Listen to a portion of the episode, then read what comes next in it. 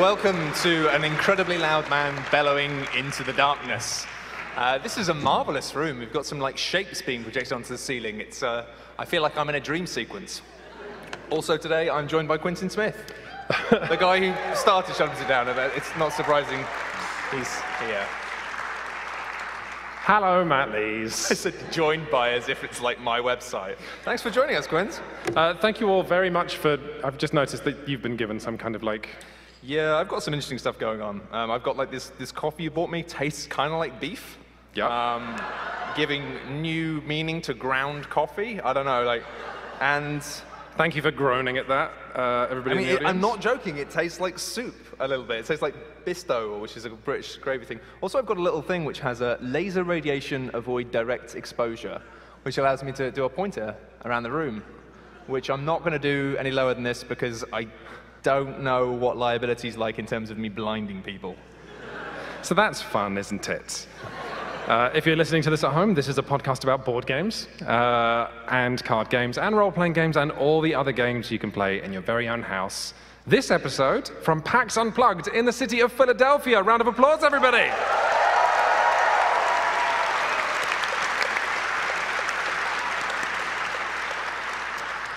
We have got, thank you all very much for coming. Where are my manners? We have got some board games for you today. Matthew Lees and I are going to be talking about Heaven and Ale, a game of drunk monks, ugh, a game of drunk monks and bad hexagons. We're going to be talking about Reykholt, a game of unattainable carrots and the Icelandic people who love them. We're going to be talking about Captains of the Gulf, a game of bad prawns and questionable fishing practices. We're going to be talking about Trap Words, a game exploring what happens when good words go bad. And finally, we're going to be talking about Between Two Castles of Mad King Ludwig, a lovely game of, ooh, some fans of, uh, Fans of King Ludwig. yeah, you know he's, he's dead, right? That's, It's very sad. It is sad. And he is honestly a very, very, very cool and interesting person who Yeah. brought a lot of, he is, he's a king who spread his money around his people. It was actual trickle-down economics was King Ludwig. Yeah. he had his money and then he said, build me like one hundo castles. Yeah, and then ended up just being remembered as being mad, which feels, feels like a, a tough rub. yeah, as opposed to like Eccentric. between two castles of like good for the economy, King Ludwig. Uh, then we're going to be answering a couple of mailbag questions, including Matt and I having a showdown about whether the phrase the t- you know what, I'm not going to spoil it, but uh, Matt has some strong feelings about a piece of board gaming slang. I've got some strong feelings about that. I do not. But I'm going to argue about it with you anyway. Shall we talk about our first game on the podcast? Shall we talk about Heaven and Ale? I'm, yes, we're going to do that, but I'm just going to check as well. Can everybody in the room currently see a big yellow pear and a blue background on these screens? Okay, I'm glad I checked this because otherwise we would have been running a PowerPoint presentation for ourselves on this monitor. if, if somebody could make some noise when a, a big yellow pear and. Wonderful. Welcome, ladies and gentlemen, to a marvelous invention called Microsoft PowerPoint.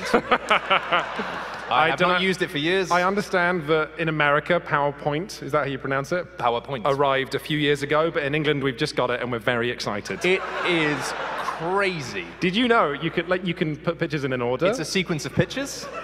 Um, it's a nightmare to use. It's one of the worst programs I've ever used. Why does anyone use this program? I've got no idea. It's hell. It's bad. It should be destroyed. Next slide. Uh, if you're listening to this podcast, we are enhancing our live shows with revolutionary PowerPoint technology so people can see a picture of the game we're talking about. Yeah, if you'd like to get the experience at home, just Google the name of the game that we're talking about. And the first one is Heaven and Ale. That's right, Heaven and Ale. Yeah, we took a look at this one when it was uh, winning some awards, and uh, I, Matt's rules explanation of Heaven and Ale is one of my favorite things, so I'm going to let him explain what the game is. Oh, so basically, this is this is not the, the real rules explanation, but it's the one that I like, and it works so well. This is a game of monks trying to get absolutely wrecked. They're just trying to drink as much beer as they possibly can. But how are you going to drink loads of beer? You've got to make loads of beer. And you make loads of beer by getting all of these fields and filling them up with all the things you need to make beer wheat, hops, wood for barrels, and water. That's all it is. If you've got purity laws, go Germany. Then basically you make things and then you make sheds and uh, you've got a fertility bonus in the sheds. And if you surround your sheds with monks then they have monks have no fertility bonus. But then like you really you really rapidly advance your brewmaster token if you just make a shed that's surrounded by monks and for me like this is apparently about monks making ale and selling it but for me it's very obviously a game about monks getting like crunk like just getting like absolutely smashed and being like what's in that shed over there oh that's the shed that we just go into and get smashed Yep. It's the best. Um, more practically speaking, the way the game works is you have this uh, central track in the middle of the board, and players in the style of Tokaido or Lignum um, decide how many steps they're going to move their player token along. So, like, maybe you see—I don't know how this works in terms of like theme, but you might see some really great water down the road. So you like leapfrog ahead of all your friends and you pay for the water, and then you get to put the water token, the water hexagon you've picked up, on your personal board, which is like a little abbey grounds. Um, and again, the theme is bizarre because your abbey, like some kind of like hellscape, is divided into sunny side and dark side. Um, and just like any farmer will know, if you plant crops in the dark side of your farm, it instantly turns into cash. But uh, hops and wood and water and wheat, I don't know how you plant water as well, that is like plowed into the sunny side, uh, uh, you use the number on that hexagon for your beer. So it's immediately the thing that I think defines Heaven and Ale, and we, we should say, we quite like it. It's Yep, really pretty it's cool. really great. I had a lovely time playing it. I would play it again, but there's one little problem which will explain why it didn't stick around in either of our collections. We'll get to that later.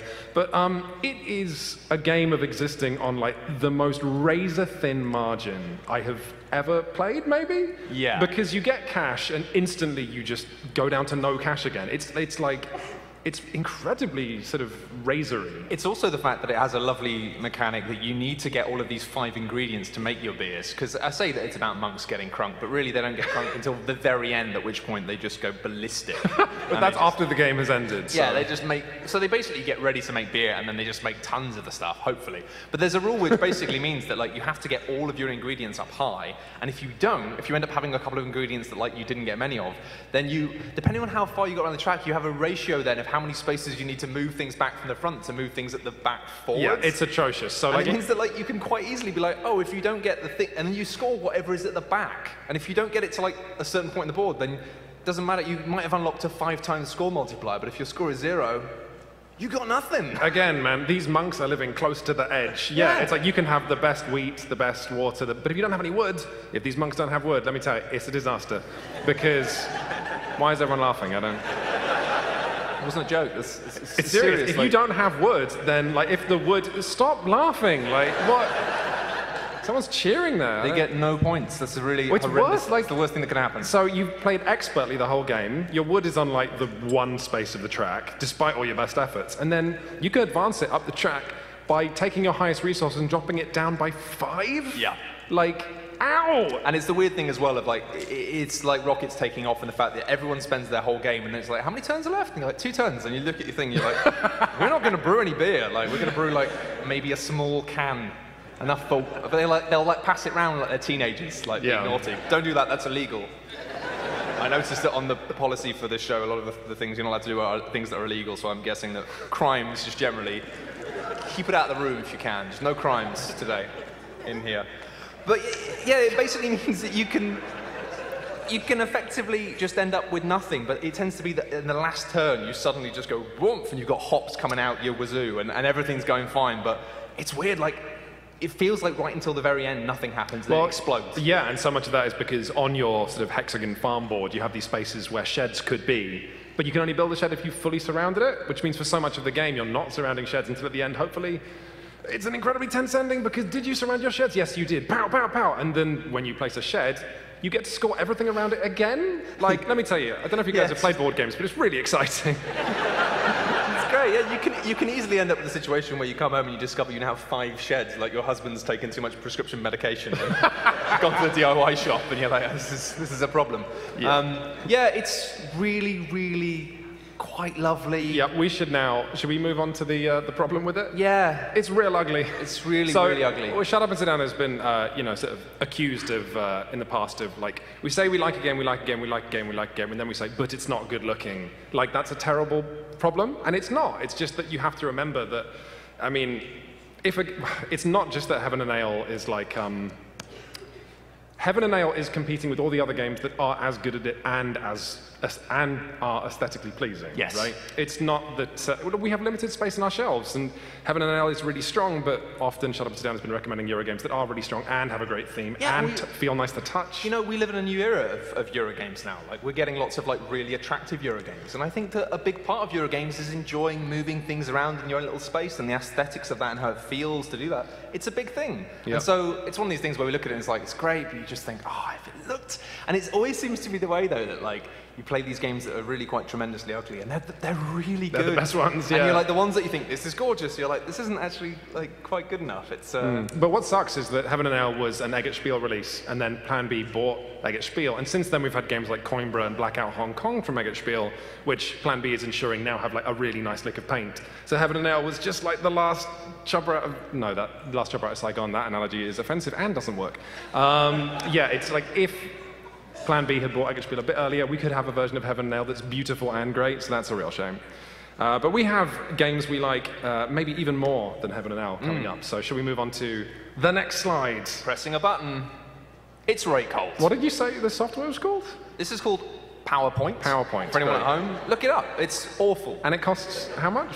Four hundred pounds. I think it's quite expensive. You know, my office these days is about seventy quid. I think. Okay, Matt, I'm going to tell you about Reykholt now. Uh, this game, look at it. It's, it's a game of greenhouses, and I was so excited to play it. This is from Uwe Rosenberg, designer of such classics as Agricola, Feast for Odin. Uh, oh my god, I'm drawing a blank. That's nuts. Pass Patchwork. Yeah, how about that? That's a game. I'm gonna Bonanza. Yeah, of course. Great, useful. Nusfjord. That's what I wrote down on my notes, and I, couldn't love find my notes. The little fish. I want to eat them. Uh, yes, so Reykholt is a game where, Matt, I'm going to get you really excited now, right? Uh, so you are an Icelandic person, and in Iceland you have loads of geothermal energy. Which know. means you can grow whatever vegetables you want, but you need to have the geothermal greenhouses first. So, what if I were to tell you you had three workers in a game of Reykholt, and you could send them to do anything you wanted? Anything? Hmm. What if you wanted, like, a tomato? You What if could- I want cauliflower? Ooh, cauli- mm, cauliflower might be a bit out of your league to begin with, honestly. That's not a joke. Uh, carrots in. But, and just, I mean, Being uh, told that cauliflower is out of my league is one of the most offensive things anyone's ever said to me. Reykholt has the most fabulous arbitrary uh, ranking of vegetables, whereby, like, tomatoes, yeah, tomatoes, dime a dozen, not interested. Lettuces? No, you're talking. Cauliflower? Whoa. No, I think it's mushrooms. Then cauliflower, and uh, I believe it's called a carrot. If you. What, the carrot is the hardest thing? Yes, the carrot is the hardest thing to grow. I, I kind of agree, but I kind of agreed with some of that scale, actually. Yeah, yeah, like lettuce and cauliflower. I think cauliflower. is superior to tomatoes and lettuce, which in is. your extensive experience. but I think lettuce farmer. is the worst. I lettuce Let's, no time. let's definitely not. Welcome to the Salad Podcast. Nope. anyway, so let's imagine. So you sent your worker, you've got your tomato, right? That's exciting. It's a wooden tomato that comes in a little cardboard box. It's lovely. Um, then let's say you send another worker, and now you've got a greenhouse. Then what if you sent your third and final worker of the turn? Matt, are you ready? What if you sent him to plant your tomato? Ooh. So now what happens is greenhouses come in like um, uh, all shapes and sizes. You can get the big greenhouse, which has like six slots for things. Now what you do if you plant, um, you take your tomato, your little wooden tomato, Uh-huh. you put it into that greenhouse with six slots, Keep talking. and then you put another tomato in every single other slot in the greenhouse. So you now have six tomatoes, but they're in your greenhouse, they're growing. And then every turn you get to pluck one tomato off of the greenhouse, right? That's interest. And that's yeah, it's basically it's it's tomato interest, and I believe it's called farming. I'm not sure. But no, honestly, this, this is just such a fabulous pitch. And the thing that uh, powers Reykholt really is that uh, to progress up the scoring track, you need to cash in vegetables. So initially, the first thing is like you have to pay a tomato, then a lettuce, then a mm, mushroom, then so on. But then eventually, once you've paid all five kinds of vegetables, then you have to pay two tomatoes to advance, then two lettuces. So this is how you actually win the game. But what's super exciting is um, there's so many, it's kind of that Feast for Odin thing where the board has tons of worker placement spaces and they're all a little bit different. So there might be like plant then harvest twice, or get a tomato and a lettuce, or get a greenhouse that's big, or get a, like a greenhouse and a tomato, but the greenhouse is a random greenhouse, don't know what you're gonna get. Or hunt for wild tomatoes. Yes, with a spear and a bow, bow and arrow. It's not an ideal use of a turn, but if you're really stuck, It's interesting in that it gives you a great deal of control over your engine, whereby you might, uh, a player might say, um, let's have a ton of greenhouses and just fill them with tons of vegetables. Another player might acquire the cards that are like special things like a geothermal, a heat pump, or a bag of mixed seeds. I posted about that on our Instagram because I was so excited to get my bag of mixed seeds, which lets you fill a greenhouse with every kind of vegetable. Imagine!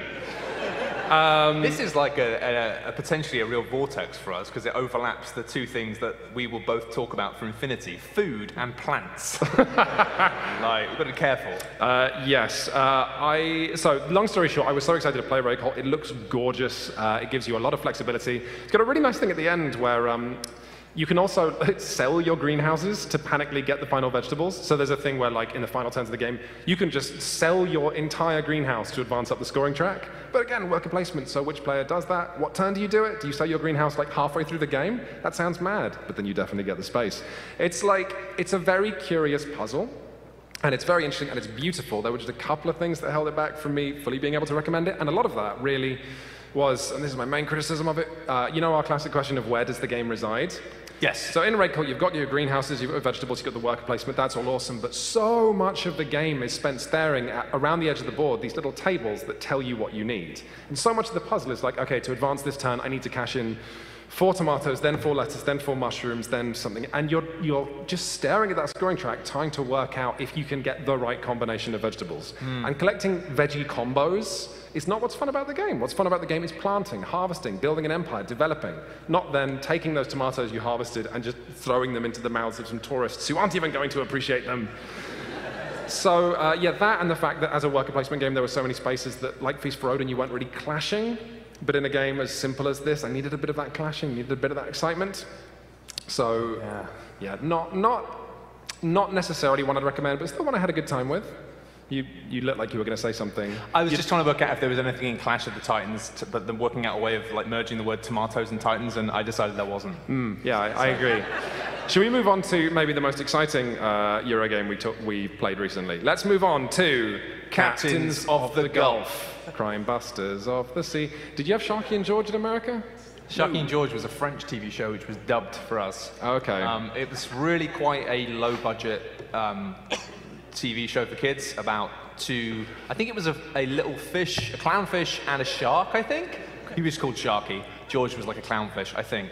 Um, maybe it wasn't. Maybe. Anyway, they were like detectives uh, in the sea, and uh, I, I had a great theme tune. You might think that there's not much need for detectives under the sea, but if I learned anything from Sharky and George, it's just constant crime. Rife with crime. Fish are up to no good. And uh, Captains of the Gulf, if you believe that fish need to be punished, is a game about punishing fish.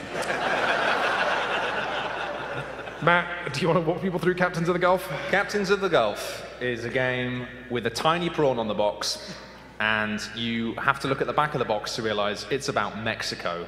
And you, you only really find The that Gulf out. Gulf of Mexico. Yeah, it's the Gulf of Mexico because um, for those of you who are able to see it, it's, it's a, the board is gigantic. It's absolutely huge. Uh, you can look at pictures of it, but then you see it in real life and you go, that is at least twice as big as I expected. If you're watching this on the, the large screens in this auditorium, that is actual size. Uh, should we talk about the production first and get it out of the way so we can Yeah, actually the like... production is, is very poor. Uh, it's in- incredibly weak, and also not only is it like just very very low quality art, it doesn't evoke the idea of the Gulf of Mexico in any way, shape, or form. It's No, it looks more like- like, Bristol. It, no, it looks like um, a small sort of puddle that the camera has zoomed in on. Yes. To an incredible extent. Um, that we really need to be careful when we when we criticize this because. Um, Captains of the Gulf, as a piece of game design, worked by the designer, I, we both really liked it. And there's a ton of interesting stuff happening here.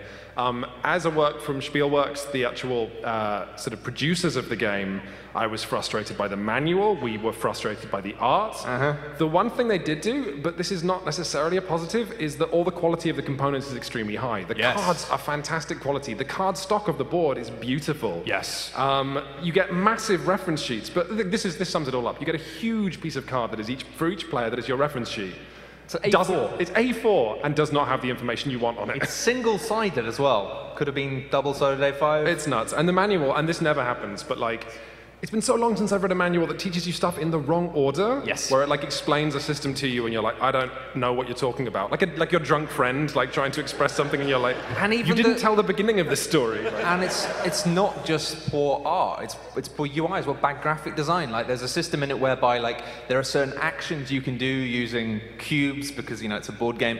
And uh, you, but these actions they have like little bits of rope around them in a square, and you're like, oh cool. Like anything with this rope around the edge in a square as a special action that can be activated with this. But then you've got like other stuff on the board that has a rope around it that isn't an action. You're just like, what is going? Why would you do? Also, the main board, like they were so in love with this idea of using a ship's wheel for the rondel action selector, and then little life, uh, sort of life rings for, um, for like based on player count. And it's like they they're not entirely expressive of what they're supposed to be. It's like the artist had this idea and was definitely going to do it. Based, never mind, like the fact that the first draft didn't look great. But I wanted to get that out of the way because I like the wheel. I like the wheel. I thought you were going to say like we've got to be careful about what we say about the art in this game because it's designed by a fish. I was like, where's And it that going with fish did very well. No, uh, no, I just wanted to put all that to one side because I know the designer is a fan of Shut Up Sit Down, and Yeah. I want to say that as a design, I thought Captains of the Gulf was fascinating and awesome. Yeah, I really liked it. Like, it was really frustrating to learn.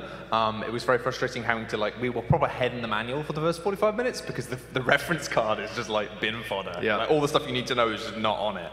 Um, but the way it actually plays is fascinating. Like, effectively, you have these different ports, and each port uh, wants one of the three types of fish, which are clams, prawns, and crabs. Which are, I think, the three kinds of fish in The sea. the three kinds of fish available in the sea. Everything else is kind of like a, a variant, like a shiny Pokemon. Um, and each of those docks, they basically will give you slightly more money for going there and selling them. And we should also stress you run a fishing boat in yeah, this you, game. you're a fisherman. You've got a boat or a fisher lady. I don't know what, what's going on. But effectively, you've got pools of the three types of fish in the sea. You go and you do some fishing, and then you take them to the best port. But oh no, you've, you've, you've got no fuel, which means getting around the sea is a nightmare. Sometimes, quite frequently, in fact, you have to be towed back to port because you've run out of fuel. Incredible. Like waving and going, hello, I'm sorry, I've done it again. a full half of the game for me was spent being towed, which I'd feel like couldn't have been profitable, but was. I fondly remember the point where I was like, he was like, well, you, you can't do that, Matt. I'm like, why not? I'm, I'm paying to be towed. It's like, yeah, you can only be paid to be towed back to a port. You can't get someone, pay someone to tow you out to sea to do more fishing. And I was like, oh yeah, but I love the idea of being like, help! Look, we can just go over there, there's some crabs. Uh, so uh, on the board, when you're playing, um, you put a load of tokens representing prawns, which I think I don't know if the word prawn is used that much in America. You guys call them shrimp, obviously. Shrimp. Um, but we're going to call them prawns because that's a much funnier word. Um, so you you seed the board initially with prawns and, and clams and crabs, and that's exciting because then you have to sail out, you spend oil fishing. That's all exciting, but it has this fabulous mechanic where if you take if you take a fish. You, you replace it and put it in your boat. And your boat, by the way, has room for two prawns when you start the game. But don't worry, because you can upgrade it to hold four prawns. Um, anyway, uh, but so if you take a prawn or a clam or whatever, you then replace it on the board with a minus. And at the end of a turn, you remove one, or if there's one minus in a space, you flip it to a plus. And the turn after that, the plus turns into more fish. So what that means is that if you fish like a little bit and sustainably, you actually, you know, repopulate the Gulf with like more fish, and that's great. However, let's imagine hypothetically that there's like some really valuable crabs outside of a port, and you take them all. Well, then you have multiple minuses, which means the crabs will take like four or five turns to repopulate. So in those four or five turns, maybe you get more fish. And this is fine, because there's loads more fish. It's literally loads more fish in the sea. What they don't tell you about that catchphrase is sometimes the fish do actually run out of the sea. And so suddenly you've got this Euro game where you can fully depopulate the board based on how you play, based on uh, sort of like weird cards that can come up, which means, and I love this, because how you actually win Captains of the Gulf is money in pocket. So while there is so much of the game is upgrading your ship with more boxes, with crew, with gear, like buying it, you can have an engineer, and then later, if you want, you can buy them a toolbox, which implies like they're in your engine room with bare I can do it with my hands. Don't you worry, boss. fixing pipes. Um, there's so many upgrades you can get. You can get like sonars and, and all kinds of nonsense. Um, but but that money that goes into your boat isn't counted at the end of the game, and this is my favorite, Yeah. favorite, favorite thing. very cool. So when you buy an upgrade, you're like, will this get me more money? Which me, and if the fish, the sea starts running out of fish, then you just I definitely right at the end had, had, a, had a turn where I just sort of like rocked out of the thing, came back with my boat, which had a new engine and like a massive fuel tank, and I'm like, Ready to get some fish, and it's like there are no fish. and it's like, oh no, when are the fish coming back? The next turn is the last round. There might be some fish over there, but maybe not. Yep. And it's like, ah. Yep, it's lovely. Um, yeah, knowing when to like boost it up and when to like, uh, yeah, and uh, uh, it's it's really interesting, and it's it's it's it's kind of a shame that the one thing that we thought would be awesome about this game that we kind of felt wasn't there was this idea of having like some sort of localization, of having it being like.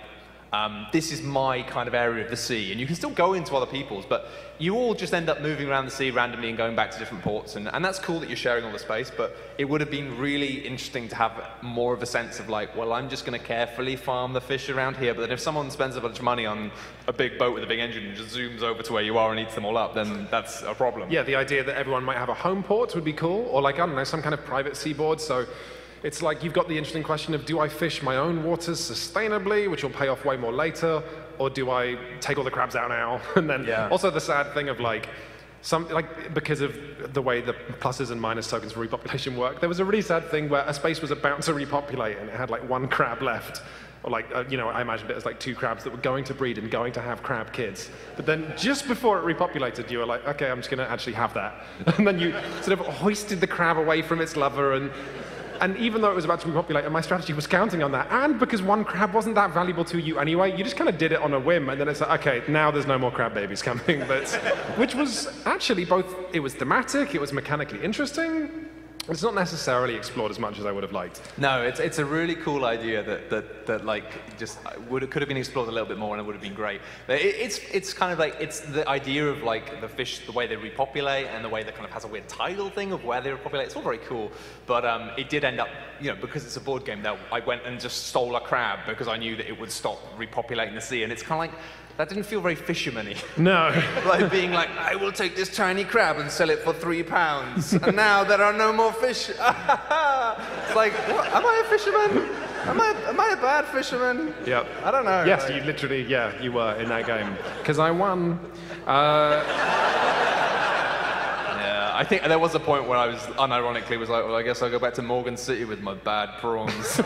yeah, it's, uh, it's, it's lovely because it's so many Euro games are just about building up and up and up and up, and this had real peaks and troughs. Really nice flow, very interesting. So yeah, while we were maybe not as hot on uh, Captains of the Gulf and Heaven and Ale as we could have been, They're both worth the play. they're both absolutely worth the play. And hey, you know what? Good board games tend to get new editions, and I would definitely be interested in uh, maybe even recommending a new edition of uh, Captains of the Gulf or Heaven and Ale.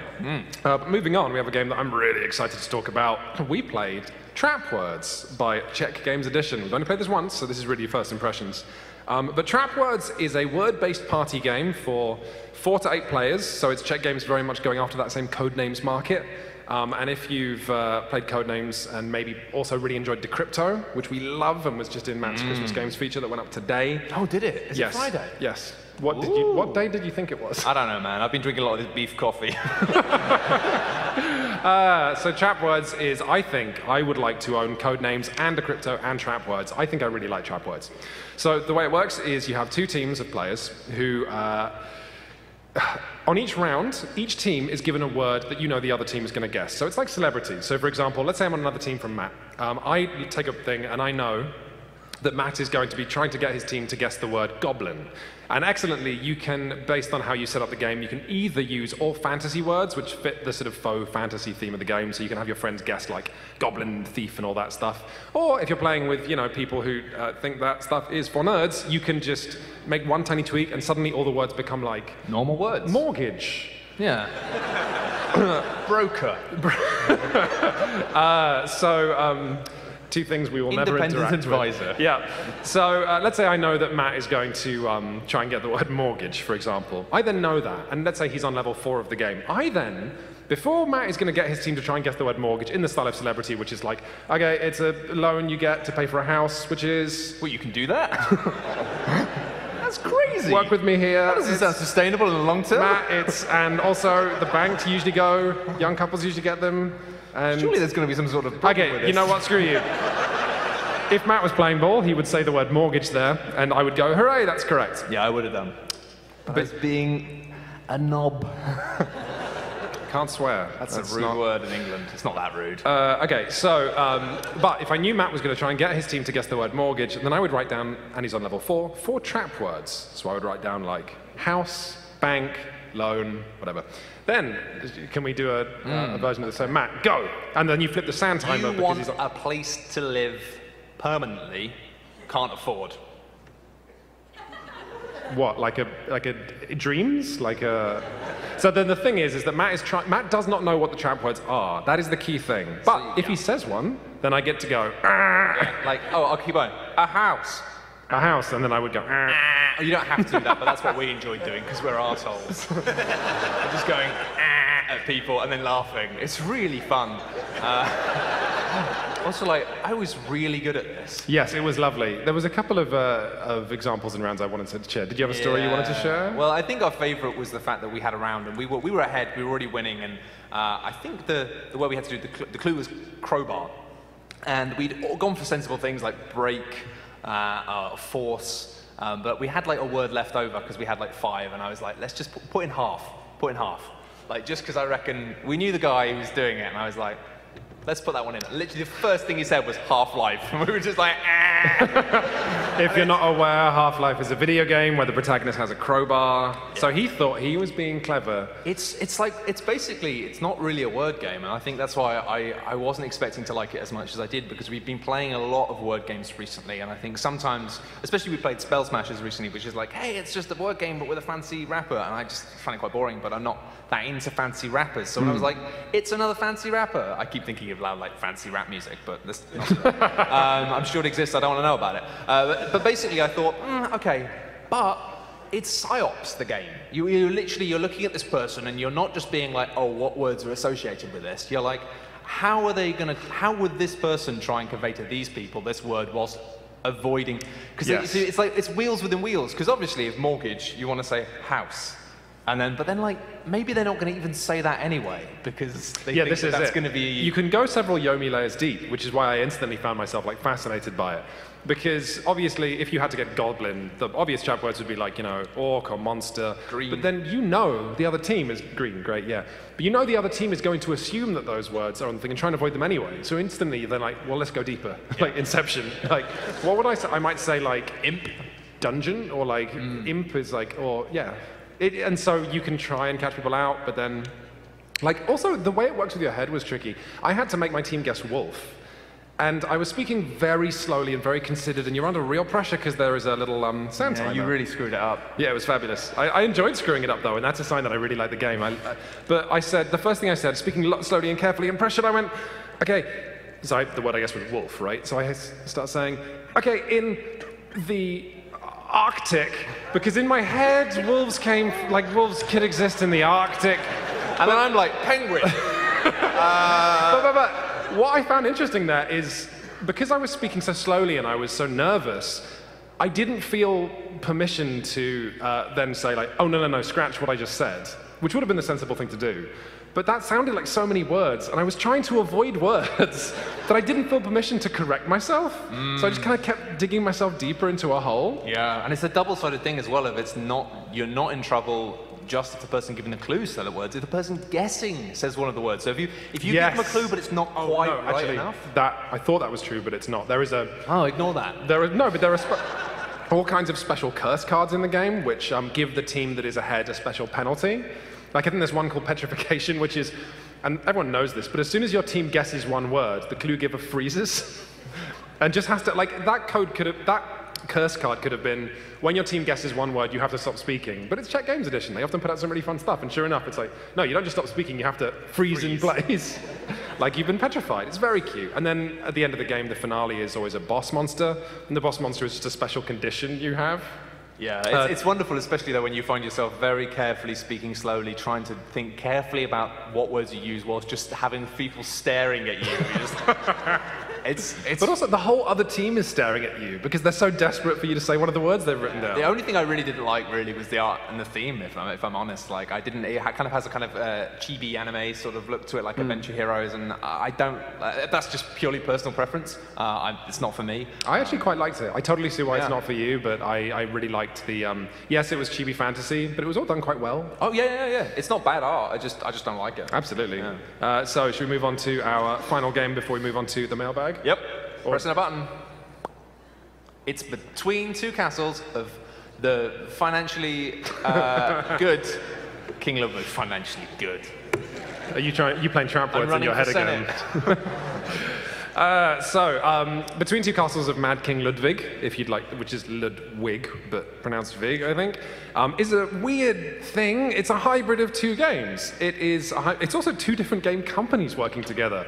So already I thought this was fabulous. Oh no, why did I drink so much Pepsi? I've because Why did you drink so much Pepsi? I got excited. okay, thanks everybody. Uh, I thought you were taking it away from me. Um, so this is a combination of a game called Between Two Cities, which I played and really quite liked, but not that much. Uh, we talked about it on our podcast um, a while back, where it, it's got the most fabulous setup for any game ever, where you sit in a circle, requires at least three people, and everyone is building a city like in the manner of, um, I don't know if you've heard of board games, but you have to build a city on like, yeah, they're interesting. Um, but you, every, every player is responsible for two cities, each of which is placed between them and the player sat to their left and right. And each turn you add a tile to, eat, to the city on your left and right, but which tile and where. And it's kind of like Suburbia or uh, other city building games where, like for example, in Between Two Cities, if you had like a load of factories, that was great, but if you had a factory next to a house, that was bad, all that stuff.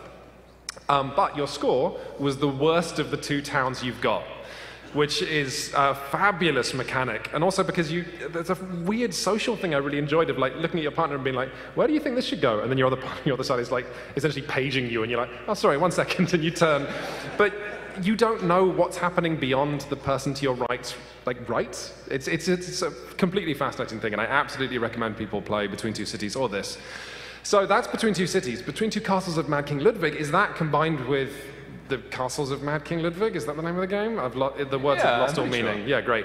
So now, again, you're placing squares, but in this game, there are a preposterous number of tiles and art assets. Like, you would Don't put the mushroom cellar next to the bedroom. yeah, it's literally that.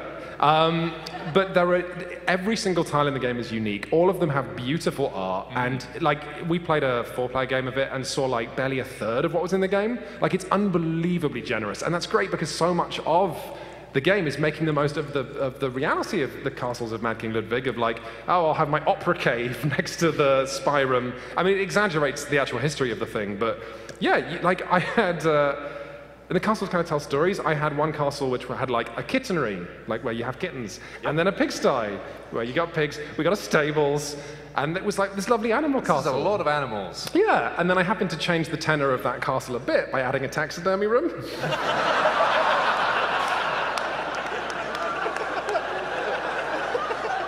Sometimes it's hard to say goodbye. Uh, um, yep, the, my friends made a castle which pigs, especially. Yeah. My friends made a castle which had they had a room which got points for every room that was below it. So their castle was like basically one long massive tower with like a bungalow on ground floor, um, and then a little tower on top of it. Um, but as, as much as I love the idea and as much as the art's amazing, like and as a concept, oh, it's just beautiful. Um, but I didn't get along with it as much as I wanted to for the same reason I didn't get along with Between Two Cities. And actually, I think it's a game. I think I might like Between Two Cities more because this exacerbates my main problem with it, which is to play well, and I want to play it well. Um, you have to recalculate the value of each castle, and there's no like tracker. So every single room has a scoring multiplier, and if you look at a picture of the game, you can see. Yeah, you, you immediately see the problem, right? Yeah. So like one, like you, there's a bathroom, and the bathroom might be like, okay, get one point for every bedroom adjacent to it, and the eight spaces around it, or like, um, a garden that gets a point that's for every, I don't know, other garden that it's connected to. But then when you have like a castle with 20 tiles, the score, like actually scoring your castle at the end is a process of like three or four minutes. Yeah. And so But you have to do it as you go. you, if you wanted to play well, you should Yeah. kind of do it as you go, but that's so insane and bad and awful that you would never do that. So instead, you kind of go with your gut. So you sort of just build castles with your gut, and then you find out that that one to the left of yours is an abomination and terrible, and you've lost. But that's, and that's fine, but it's kind of an unsatisfying ending. Also, because they've got so many tiles in the game, the tiles are all really small. So squinting at the text on the tiles wasn't a great experience for me, and it's just a bugbear of mine that I hate squinting at board games. Like, if I want to play board games in good light, and I don't want the text to be too small. But yeah, I really wanted to like it, but ultimately just, and again, you should absolutely give it a go because there were some whoops in the audience when I mentioned we were reviewing this, like, or mentioned that we were talking about it, because it's a fascinating thing. Um, but yeah, and if I would definitely try this or Between Two Cities, um, or even just Castles of Mad, Mad King Ludwig, because while they're not for us, they're like, they're all lovely, lovely ideas. Mm. Should we move on to our mailbag? Yep. Should we wrap this fella up? Yeah. This is where the mailbag theme will go in the podcast. Put your hand in the mailbag. Find me a letter. We have an actual mailbag question, uh, but before that, I just wanted to put something to rest because Matt and I were going to have an. We started having an argument about this, then immediately we're like, "No, let's have this argument on the podcast." so um, I've sort of become aware within sort of like board game hobbyist circles, uh, people in the audience might not know this, that a piece of slang has developed. And uh, it's a very nice piece of slang. It's not that you, that that I might teach you a board game. If I'm talking to Matt, I'm talking about my experience of like my friend uh, Millicent taught me a board game. I might say like, oh, and, and she did a good job of it. I might say, oh, the teach was good. The teach used as a noun. Hands up if you've heard that phrase or seen it on Board Game Second. About five people in the audience. Yeah, you were like, oh, there's this thing, like, cool thing I heard. It's like, you'd be like, oh, how's the teach? And you'd be like, yeah, it's not bad. And you were like, you were like, told me about it. So like, it's pretty cool. I was like, well, I mean, okay, hang on, hang on. Don't, don't throw me under the bus that fast. I, I don't think it's pretty cool. I think it might be kind of you cool. liked it. You were like, this is cool. I don't know, yeah. You're like, how's the teach? That's pretty good. I think it's really lame. I'm just gonna pin my uh, pin my donkey to my colours there. That's not a line. I think it just it's really like dad dad's talking about cars. It, it, when somebody says how's the teach, like oh like oh the teach on that game's pretty good. I imagine uh, somebody in their 50s putting their hands on their hips and going, yeah, pretty rough teach on that one actually. yeah, it's uh, okay. a real number. You're not wrong. But what it does do is it c- puts more of a um, focus on the idea that teaching a game can be good or bad. That's Like, true. I would be uncomfortable saying, like, they were bad at teaching it or they were good at teaching it. But that word existing, because language is complicated and weird, the fact that that word exists makes me think about people teaching board games like as a craft. It enables me to separate the act of someone teaching the board game from the game itself and then consider the teach versus Yeah. the game. I mean, you could just say teaching it is the thing. But you don't. We don't really You say teaching it is hard versus the teach is hard. It's the same. It's basically like one more, one less syllable. Yeah, okay, mathematic. You're right on a mathematical level, but you know what I mean? Like we don't, but we don't say that formal sentence. But No, well, sometimes you do though. Sometimes you say it's really hard to teach. It's hard. It's but you, hard but to teach. if you were talking of math versus you- the teach, pretty rough teach on that one. I yeah, had a exactly. real rough time. But the two sentences you just used. Don't even talk to me about the teach on this. Woof. I'll be here all night. It just, I don't know, it's, it's like, it just seems like the opposite of what we stand for. It's like creating like pointless terminology and slang, like to make things slightly more obscure. And like, I think whenever you invent something like that, it needs to be explained. What do you like? What do you like? But it doesn't need to be explained. As soon as I heard does, someone use it, I go. because if, if someone says the teach is, is the teach on this is rough, you're like, No, no, it's not that. It's you. The teach refers to someone's act of teaching the game. Yeah. It sections off that part of the board game evening, and it's like, yeah, uh, it's like, what was it like playing? Uh, I don't know, like uh, Captains of the Gulf, and you'd be like, oh, the game was good. Teach was a little rough because, okay, you know what? Hearing myself say it, I, uh, I get your point, and we should move on.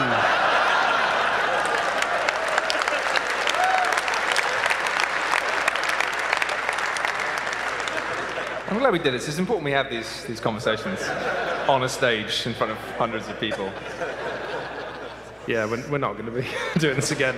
Uh, Our actual mailbag question comes from John Price.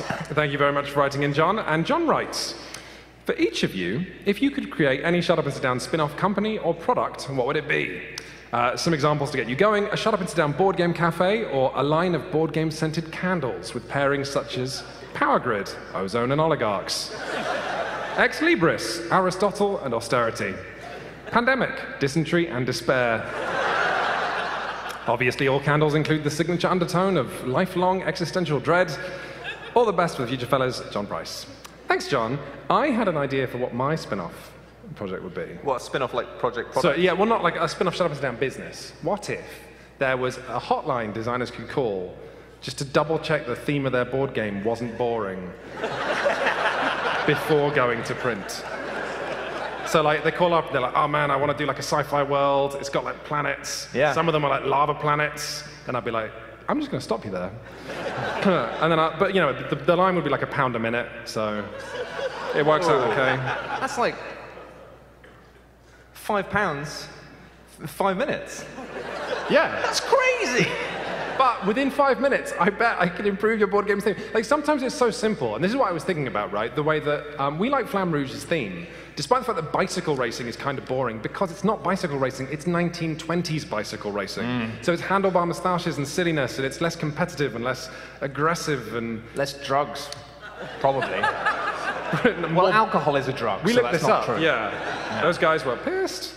Uh, drunk as anything. Yeah, I, I don't know. I think it's not, like we look at Twilight Imperium a lot. Like the fact that Twilight Imperium just has animals. Like really, that, that gives so much to it. Yeah. You know, Yeah. and I'm we- a turtle, I'm a lion. Or like Food Chain Magnate. It's not just about food chains, it's food chains in the 50s. Yes. You know, Yes. like all of this, all of this. So yeah, it's like it's it's a kind of a, an improv thing, isn't it? Like yes and like well come on, what is it? Like don't just be like orcs. Like, Yeah. And they're on bicycles.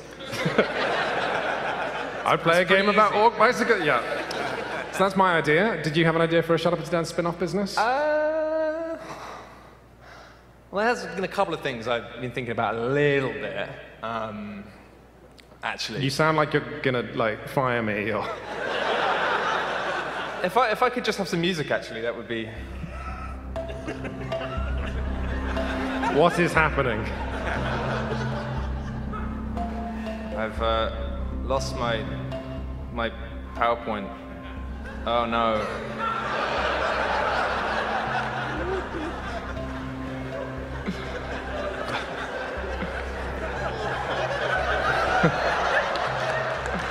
what did you say the software was called again? PowerPoint. Right, this is Power, Microsoft PowerPoint. I've got a problem. Do do do do do do do. Hey, this is great. You know We what? got time for a minute for me to go backstage? Oh, absolutely. Yeah, we got All we got this room for like 40 minutes. How's everybody doing? This is uh, not going to be on the recording, so that's nice. If anyone wants to swear now. That's, that's good. this is great. Uh, I can go. Uh, I can go off topic a bit. Matt and I've been playing some Keyforge the last couple of days. Uh, yeah, it's cool. I'll tease that like it's going to be our next big review. It's going to be our blowout year-end review, so you guys can expect like uh, a really cool review. It's going to be extra cool because Matt and I disagree on it really strongly. Um, that's going to be awesome. We're really going to make fun of each other, uh, and I'm going to show why I'm right. How to show of hands, right? So I, I really get stuck on this. So Keyforge's thing. I don't know if you guys are aware of the universe, but it's like the idea. Sorry. It's just, I'm just cracking up because I've been talking for five minutes. Matt and I joked on the way here that, like, if one, say again? Bad teach.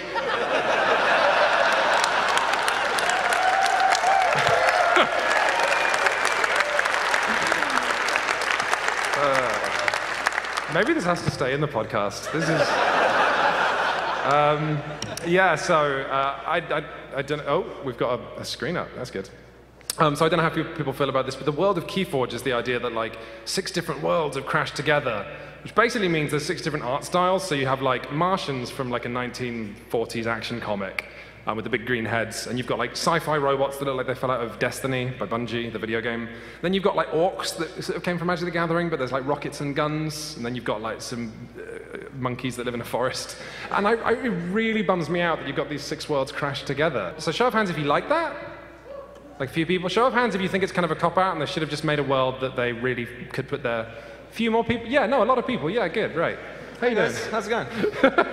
How's it going, man? So I, I thought while I was back there, I'd just go for a wee. So. Yeah. I can't tell if you're, you're not joking. I'm not joking. No. I was like, it's been a while. They're not going to miss me for like another 10 seconds. It's really funny earlier today because I've been feeling a bit under the weather, like cold and stuff. And uh, Quinns was like, if we had to, if you had to do a podcast on your own, would you do it? and yet you were like, I don't know. And it's like, I was like, oh yeah, Quinns is like, I don't know if I'd be able to do it on my own. And I've left him on, my, on his own for like. I actually really enjoyed that. These guys kept me great company. Thank you, Yeah, everybody. nice. So now let's go back to the premise of Matt. You, oh, Quinn, Matt, have you Matt, but any- what, what business, what spin-off business would you create? Oh, I don't know. I haven't really thought about it much.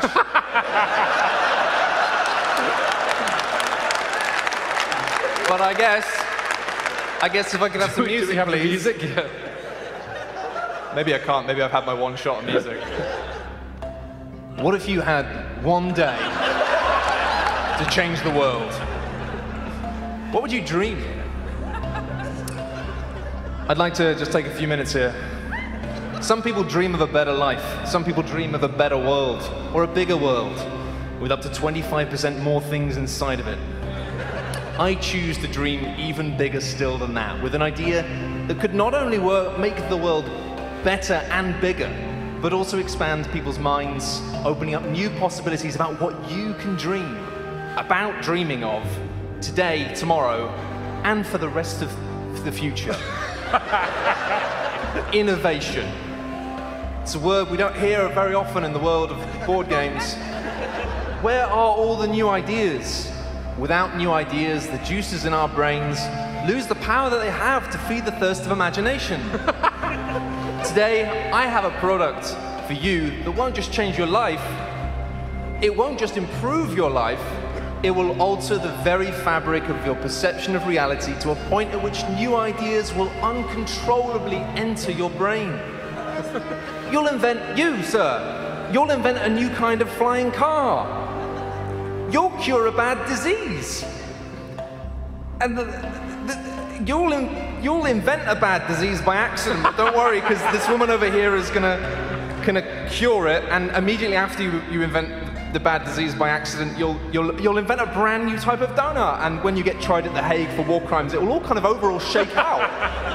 It's gonna be so I'd like to ask all of you today to be open-minded, uh, to give me five minutes of your time. You give me five minutes of your time, and I'll give you five minutes of a life that you never dreamed could be that the life that you have. Together, we can dream the largest dreams and make the world a bigger place. Okay, so you can, you can stop the, the inspirational music now. I'm going to go straight to the business press. Thanks, guys. Thanks. I'd like to introduce you to the Shut Up and Sit Down Spatch Tower. It's a new paradigm, paradigm in merchandise today. Uh, first of all, business growth. Um, we're talking like projected business growth, current business growth uh, this year, next year. No I- joke. I had a slide like this in that presentation I gave to like 11 year olds. and my wife told me, you should take that out. Yeah, 10, 11 year olds aren't so interested in graphs. Interesting thing about Microsoft PowerPoint, um, I, it, I couldn't work out how to change any of the values or numbers. I could insert a graph into it, but then when I tried to change anything, it opened up Excel, and then I saw the numbers, and I was like, oh, wicked, but then the numbers disappeared for another picture of the graph within Excel. So this actually isn't representative of business growth, it's just the graph. but needless to say, the business, this business, it's a growing. Now, obviously we've got some big questions to get through. Spatch Tower sounds kind of a lot like the Dice Tower, right? Is that going to be a problem? Legally, no. 100%, 100% approved by Tom Vasel. You can see there's Tom Vasel himself saying this is fine. Uh, it's 100% approved by the Dice Tower. They've got no problem with this. They don't see any crossover in the audience. Uh, the, uh, yeah, it's going to be absolutely fine. So you don't need to worry about anything legal on that front. obviously we've got some the big questions here. I know you guys have got a lot of questions about the Shut Up and Sit Down I Tower. I have one big question. Right, so the big questions. What's the marketing model? Now, the marketing model we're largely going to be using is just the traditional marketing model. We're going to advertise it, we're going to sell it in places, we're going to get people to talk about it. Second question What's the gross profit per unit? Yeah, I, There's nothing gross about profit. Profit is an important part of capitalism. Any money you make is good money.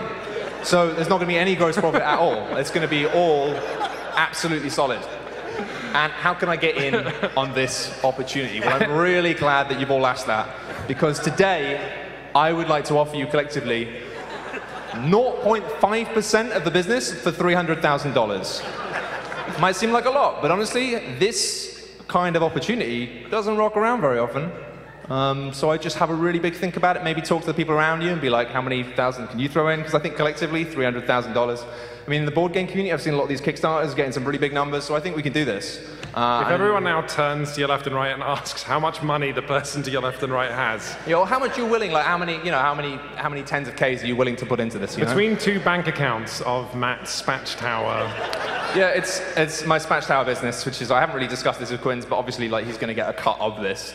Uh, I haven't worked out how much. Obviously not as much as 0.5 percent, uh, but he will obviously get a cut because you know, you know, business partners and all that stuff.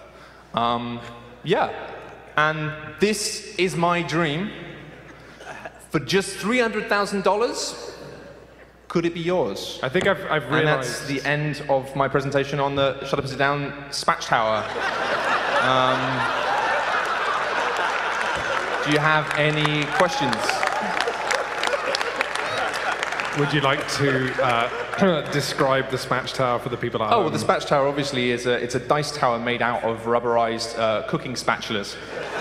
Um, that's a prototype image. Uh, we haven't got the final design in yet, but effectively, yeah, it's just it's a, it's a combination item, so it's uh, it's it's very versatile. Uh, it's 18 spatulas combined. You can put the dice into the top. Dude, you know someone's going to make this for you.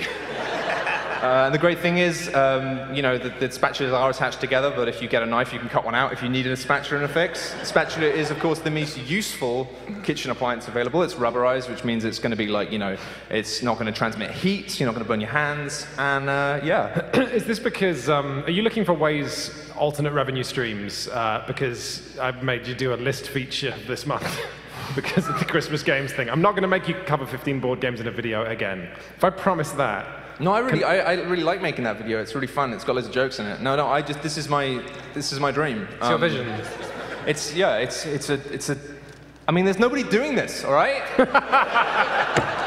like everyone's all like whispering to each other, going, I don't know, what's what's he doing? What's it like? Who who else is out there making a dice tower out of uh, kitchen spatulas? Like. And this is supposed to be an innovative idea. There's one gentleman down here. There's only one other person in the room out there doing this. In 2018, I frankly think that's a bit disgusting. I think as an industry, we've got to like really uh, push the boat out. Quinns, why are they laughing at my I, I don't have any questions. I I just. when we be- I'm just imagining now the conversations of these people's friends going, "Oh, so you went to the Shut Up and Sit Down podcast? What was it like?" And then just like the faraway, the faraway gaze uh, that falls upon their face.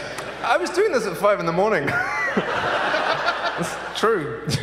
Is the, is the file name, is the PowerPoint file called Jetlag is a Wonderful Thing dot PowerPoint?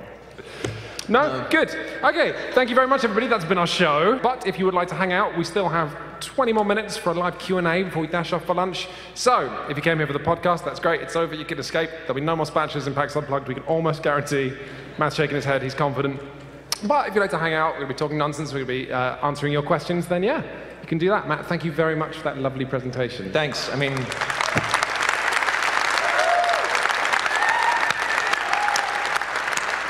if you go to uh, crowdcube.com forward slash spatch, no, I can't. Spatch Tower. S P A T C H T. I think some of the people leaving aren't taking note of this, which is.